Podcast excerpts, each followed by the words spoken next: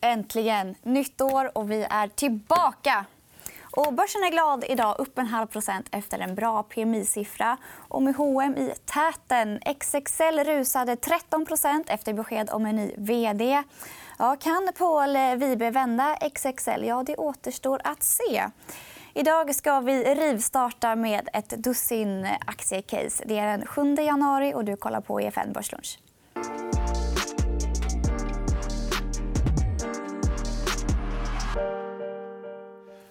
Ja, glatt på börsen, som sagt, men inte lika glatt som här i studion. Eh, Börslunch fortsätter hela januari. Som ni vet, vi fortsätter att vara din boj i bukten, din kamel i öknen och din vän i viken på den stormiga marknaden. Mm. Väldigt roligt att ha er här. Oskar Karlsson, Lars-Erik Lundgren. Hej. Välkomna. Och god, fort, god fortsättning. Får vi säga. Först, först ut, historisk börslunch 2020. Tänkte vi ska börja med att snacka lite kort. H&M är uppåt starkt idag. Lite oklart varför, även om man vågar spekulera i att någon tysk statistik ska vara bidragande. här. Ja, vi hade väl en tysk detaljhandelssiffra som var ganska okej för november. Då. Men är det, någonting som, är det någonting som förändrar caset? Eller ser vi någon trigger här? Eller är ni fortfarande lite avvaktande? Ja, nej, jag tycker väl för egen del kanske att det är värderingen som, som eh, avskräcker lite grann i H&M. Och sen har man ju fått eh, lite nyhetsmässig eh, medvind senaste året. Aktien var väl upp en 50-60% något sånt där. Och risken kanske är mer att, att verkligheten kommer ikapp här nu. Så jag, jag ställer mig lite avvaktande till just, just H&M. Och du är också skeptisk, Lasse? Ja, här har vi nog samma åsikt. faktiskt. Jag, jag håller med där. Också jag tycker att eh, på 120 så var det väl kanske en, en krisvärdering. Mm. Men nu har vi kommit upp till 190 plus-nivån. faktiskt. Så det är inte längre jätte, jättebilligt. Och det är inte så mycket som har förändrats. Alltså, de underliggande problemen i, detaljhandeln kvarstår. Ju. Mm. Från H&M till PMI och inköpschefer. Vi, får, vi fick eh, tjänste-PMI som Matilda nämnde här i Sverige i morse och vi får tjänste-ISM i USA i eftermiddag. Förra veckan har vi fått en ganska svag sådan från eh, industrin i USA. Du har med dig vår första graf här som visar att läget kanske inte är så illa ändå trots Ja, svag data. Nej, men I skenet av att vi hade en väldigt stark börs under 2019 så kan man tycka att det känns lite märkligt då, givet att, att eh, PMI utvecklades negativt under stora delar av, av året. Men vi gör väl lite grann tolkningen då att marknaden blickar nåt år framåt och förväntar sig att PMI kommer att stå väsentligt högre om nåt år. Då. Eh, så det är väl kanske en summering av vad som hände 2019 och lite vad vi mm. kan förvänta oss eh, som startpunkt in i 2020.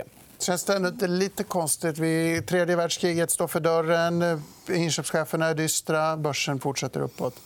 Ja, alltså det här gapet blir bara större och större. Mm. Och, eh, det känns ju som att alla makrosiffror som kommer... Det är nästan så att ju sämre den är, mm. ju lättare har vi att säga att nu vänder det. Mm. Helt enkelt. Mm. Och den här siffran som kom nu nu är den för december, så nu kan vi bara säga direkt att eh, men det gällde ju då. Nu gäller det 2020. Mm. Så att, eh, och vi ska faktiskt eh, fortsätta med att titta tillbaka lite på 2019. Vi ska se vad du har med dig för graf, eh, Lasse. visar att eh, allt gick egentligen bra. Ja, 2019 blev väl ett exceptionellt år. faktiskt. Och det, det här visar ju... Det här är från Charles Schwab, så det här visar amerikanska aktier framför allt och lite ur ett amerikanskt perspektiv. Men det var ju få tillgångslag som gick ner överhuvudtaget. Och inte ens vad man skulle säga safe haven som guld, eller tips eller, eller bonds. utan Allting gav en väldigt bra avkastning. Och, eh, framförallt så gav det en betydligt bättre avkastning än vi har sett de sista tio åren. Vilket kanske är lite, lite ovanligt så här sent i cykeln. Det här påminner nästan mer om när man kommer ur en lågkonjunktur, mm. när börserna är pressade och att vi ska stiga igen. Va? Men är det inte det Oskar är inne på, eller hela marknaden, att vi börjar se fiskekrokar och vi är på väg ur någon slags dämpning? Har du någon reflektion kring det? Ja, det är väl åtminstone det att vi hoppas på det. Vi har ju kanske inte fått några jättekonkreta eh, tydliga tecken på att det faktiskt mm. händer. Men, men det är fortfarande den tolkningen som marknaden gör. Och sen får vi väl ta oss framåt eh, mars-april innan vi på riktigt kan få såna tecken eller inte. Ja, den stora skillnaden är väl att börserna brukar inte befinna sig på all time high. när det ser ut så här. Mm. Dels på, även på PMI, så att säga. och även avkastningen har sett ut så här. Sen har det varit lite märklig tid de senaste åren. Det har ju varit så här två tre års cykler. Mm. Mm. Lite mindre sådana. Marknaden kanske gör tolkningen att det här är en sådan och att man är på väg ut ur den. Så återstår det att se då om, det, om det visar sig vara så. Den här gången är annorlunda brukar vi säga när mm. tiderna är goda. Och det beror på nästa graf förstås som är amerikanska tvåårsräntor eller vilka räntor som helst egentligen som har kommit ner det är väl den solklara drivern bakom den här speciella miljön vi befinner oss i. Eller vad ska man säga? Ja, det här skulle jag säga är kanske den enda anledningen till att vi hade ett sånt fantastiskt år 2019 för alla tillgångar. Och det var ju Feds tvärvändning som kom hösten 2018. Då. När Fed gick från tre, fyra höjningar som var förväntat till tre, fyra sänkningar snarast. Eh, och det var en monumental omsvängning av politiken. helt enkelt. Och det leder oss in på nästa graf. Det har skapat den här avvikande miljön som vi ser i vänstra grafen längst ut till höger. att man spreadar isär rejält. Här är ju ett annat mått, nämligen vinst per aktie va? i amerikanska... Nej, Nej det är för Stockholmsbörsen. Stockholmsbörsen förlåt. Mm. Och eh, till vänster ser vi femårsgrafen. Då. Då, är alltså, eh, då ser vi vilken stor Eh, vilket stort gap det har blivit det sista halvåret kan man väl säga, som det har dragit iväg. Börsen har ju gått betydligt bättre än förväntningarna för vinsttillväxten de närmaste 12 månaderna. Och till höger ser vi grafen för det sista året. Och det är anmärkningsvärt att se att börsen orkar stå emot att förväntningarna i princip står stilla. De är ner lite grann då, över hela året. Men att börsen ändå kan stiga 30 plus på det, det, det är anmärkningsvärt. Oskar, vad tror du? Är det börsen som ska komma ner eller ska förväntningarna komma upp? Ja, nej, men det, det, grundläggande känslan är nog ändå att, att, eh, förväntningarna ska komma upp. Men sen så kan det vara så att det har gått lite fort också. Vi ska väl se Q4-rapporterna och så där. Vi får se hur, hur allting spelar ut kring, kring det helt enkelt. Eh, men sen så tror jag att det kommer bli, 2020 blir nog mer av ett stockpicking-år där det gäller att hitta liksom strukturella tillväxtfickor. Mm -hmm. Du kanske inte bara kan spela cykel utan du får gå in lite mer på bolagsspecifika case. 2019 var uppenbarligen ganska lätt. Eller vad man ska säga. Och det var en ganska bred eh, rörelse. Liksom. Du kunde köpa allt i princip. Mm. Håller du med? Lätt, men svårnavigerat. Mm. Svårnavigerat var det så absolut. I, I efterhand så var det lätt. Men du menar att det kommer att bli större skillnader på olika sektorer olika bolag. Så ert jobb som aktiva förvaltare blir viktigare? Eller vad ska man... ja, det, borde kunna bli en, en större skillnad. Och givet att liksom, värderingarna startar på en förhållandevis hög punkt kanske då, Eh, så gäller det att hitta de här bolagen som har de interna strukturella drivkrafterna eh, och kan klara av att mm. växa. Alldeles oavsett om cykeln kommer eller inte. Mm, och vi ska snart få ett smakprov på vilka aktier man kan välja 2020. Men först ska vi titta lite värderingsgrafer. Och här ser vi framåtblickande PE, Oskar. Mm. Vad tänker du när du ser det här? Ja, nej, men det, är, det är lätt såklart när man kollar på, på kursgraferna och ser att börsen har stuckit iväg väldigt mycket och tänker att det är dyrt. Men kollar vi relativ värdering och, och gentemot sin egen historik så är det väl kanske högre intervallet. Men det är inte alarmerande på något sätt om man ser till helheten av börsen. Men det är ju mer när man gräver i det där på djupet och kollar på olika bolag och olika sektorer. Där spelar det isär ordentligt. Vi har några såna grafer också. En visar väl fastighetsvärderingar. Här ser vi substansen i fastighetssektorn. Lasse. Du hade med dig den här.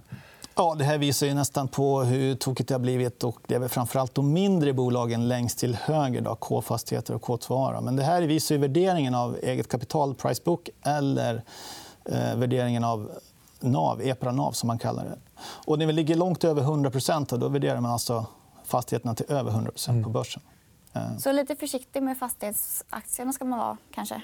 Jag tror man åtminstone ska fundera lite grann på vad man äger i fastighetssektorn. För de riktigt stora bolagen som Castellum, Fabege och de här, de har inte gått lika bra som de små. Det är de små som har dragit iväg. Gjorde du den här grafen innan K2 drog 30 på en dag i julas? Den är alltid uppdaterad. Mm. alltid uppdaterad. Bra svar. nästa graf är väl lite samma budskap. Fastigheter ser vi i ena spalten till vänster har gått enormt starkt. Men även Consumer Staples. Här kollar vi Axfood, Ica-aktier. Ja, det är lite den typen av, av bolag.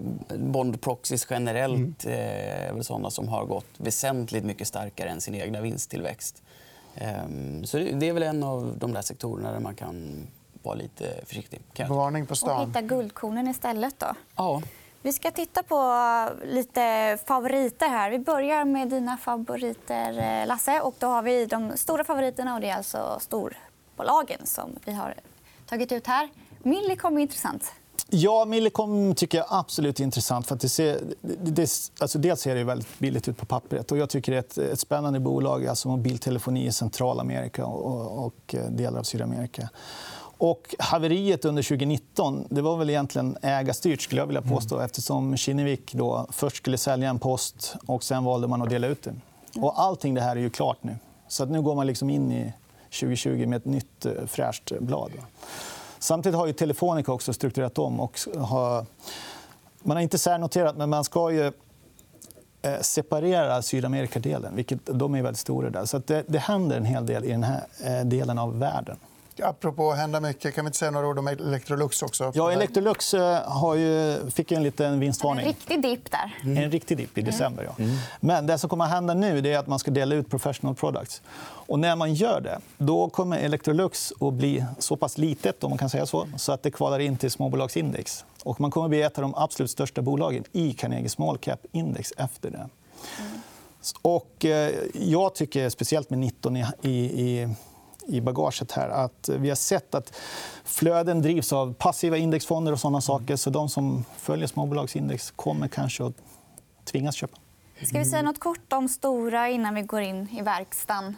Skogen ja, stor... är alltid intressant. Skogen är intressant, eh, tycker jag. Och sen är då Stora Enso speciellt. Det är det enda bolaget då av eh, SCA Holmen som inte har värderat upp sin skog. Så de har ju det kvar. Sen har ju då också massalagren i Kina kommit mer i balans under det sista halvåret. kan man säga.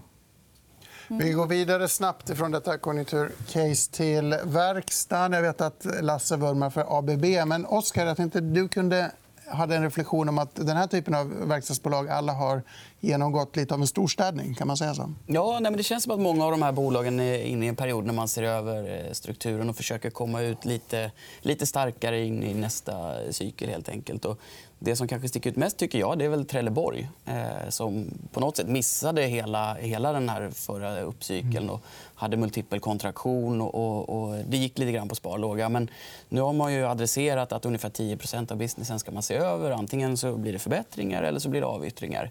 Ehm, och det kommer väl sannolikt göra att den dagen de får cykeln med sig så, så kommer man kunna se förhållandevis starka ut.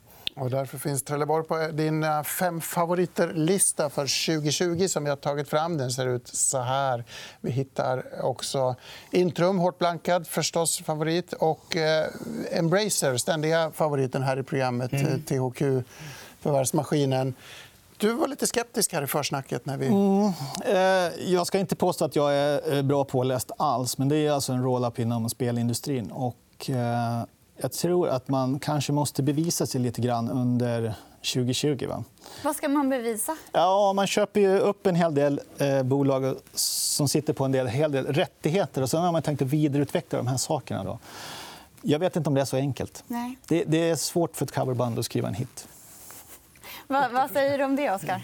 Men jag, jag tycker väl Embrace har bevisat att man är mer än ett coverband. Ändå. De har gjort det hyggligt eh, sen de var, har varit noterade. och Jag tror att det kan tänkas fortsätta. Och man kommer nog rätta ut en del eh, frågetecken också som kanske har varit under det senaste halvåret, året. Bara genom att eh, bevisa att modeller man kör på kommer att fortsätta att utvecklas väl. Intrum, då? Ska man gå emot blankarna? Mm, men jag tycker nu börjar man komma till det här året när man har sagt att man ska nå 35 kronor per aktie. Och förväntansbilden i marknaden ligger väl någonstans runt 30 så det finns ju en väldigt inbyggd skepsis. Vad tror du? då? Nej, men jag, jag tänker väl liksom att på P8 och en vinsttillväxt på 20-25 så, så kanske det räcker med att nå 30. Och så är du nöjd? Så är jag nöjd i alla fall. Och det är inte psykologiskt motigt att man har lovat 35 och inte når dit? Så att säga. Är det någon... Ja, nej, det kanske det skulle vara. Men, men eh, jag tror inte det är omöjligt att man gör det heller. Ehm, och, och, det är väl mer bara lite bekvämt att förväntansbilden ligger så pass lågt. Ehm, och som sagt, oavsett om man når dit eller inte, aktien är förhållandevis billig och gått lite segt några år. Ehm, man jobbar på att få ner skuldsättning. Och du får ändå en vettig vinsttillväxt. Det är ju mm. värderat som, som bank, men, men du får ändå ordentlig vinsttillväxt med dig och en bra yield också. Kort innan vi avslutar. Vi har pratat om Volvo några gånger. var uppe i verkstadsstrukturcaset. Du är lite tveksam till Volvo. Kanske inte som bolag, men till aktiens pris. Eller vad ska man säga? det, ser väldigt bra ut i Volvo. Aktien är billig. Man kommer förmodligen att dela ut sina 10 kronor eller, eller lite drygt. Uh, problemet är bara att jag vet inte var vi ska hitta någon köpare av, av extra aktier här i Stockholm. Mm. i alla fall. Nästan alla tycker om den. Den är, den är överägd, om man skulle kunna säga så. Faktiskt. Så att, eh, vad ska hända som får en det ytterligare en investerare att köpa ännu mer Volvo-aktier just nu. Dessutom så kommer lastbilsmarknaden och Volvo då att mötas av fallande ordersiffror förmodligen större delen av det här året. För Det vänder ju i slutet på det här året. skulle jag gissa. Då. Mm. Veoneer ska man undvika också. Det är ju en favorit hos många. Men du tycker att de ska bevisa att... lite först? Jag tror att bilindustrin har hamnat i en sits där man inte kommer att investera så otroligt mycket i de här autonoma driving-systemen. och allt det här. Utan nu är man helt och hållet inriktad på avgasproblematiken i Europa då, med, med, som gäller från den 1 januari 2020 och även 2021. Då. Så att jag tror att alla de stora investeringarna kommer att ligga där. Dessutom har det visat sig att autonomisk driving och de lite mer avancerade systemen kommer att ta betydligt längre tid än vi tror. Mm. Veoneer är jättespännande. På någon nivå är det köpvärt, men jag ser inte momentum just nu. Vårt momentum här i Börslunch kommer att fortsätta starkt. Imorgon är vi tillbaka nämligen 11.45. Då ska vi fokusera på ränte och obligationsmarknaden. Maria Ljungqvist och Karin Haraldsson gästar oss då. Häng med oss då samma tid imorgon onsdag. Tack för oss och tack för idag.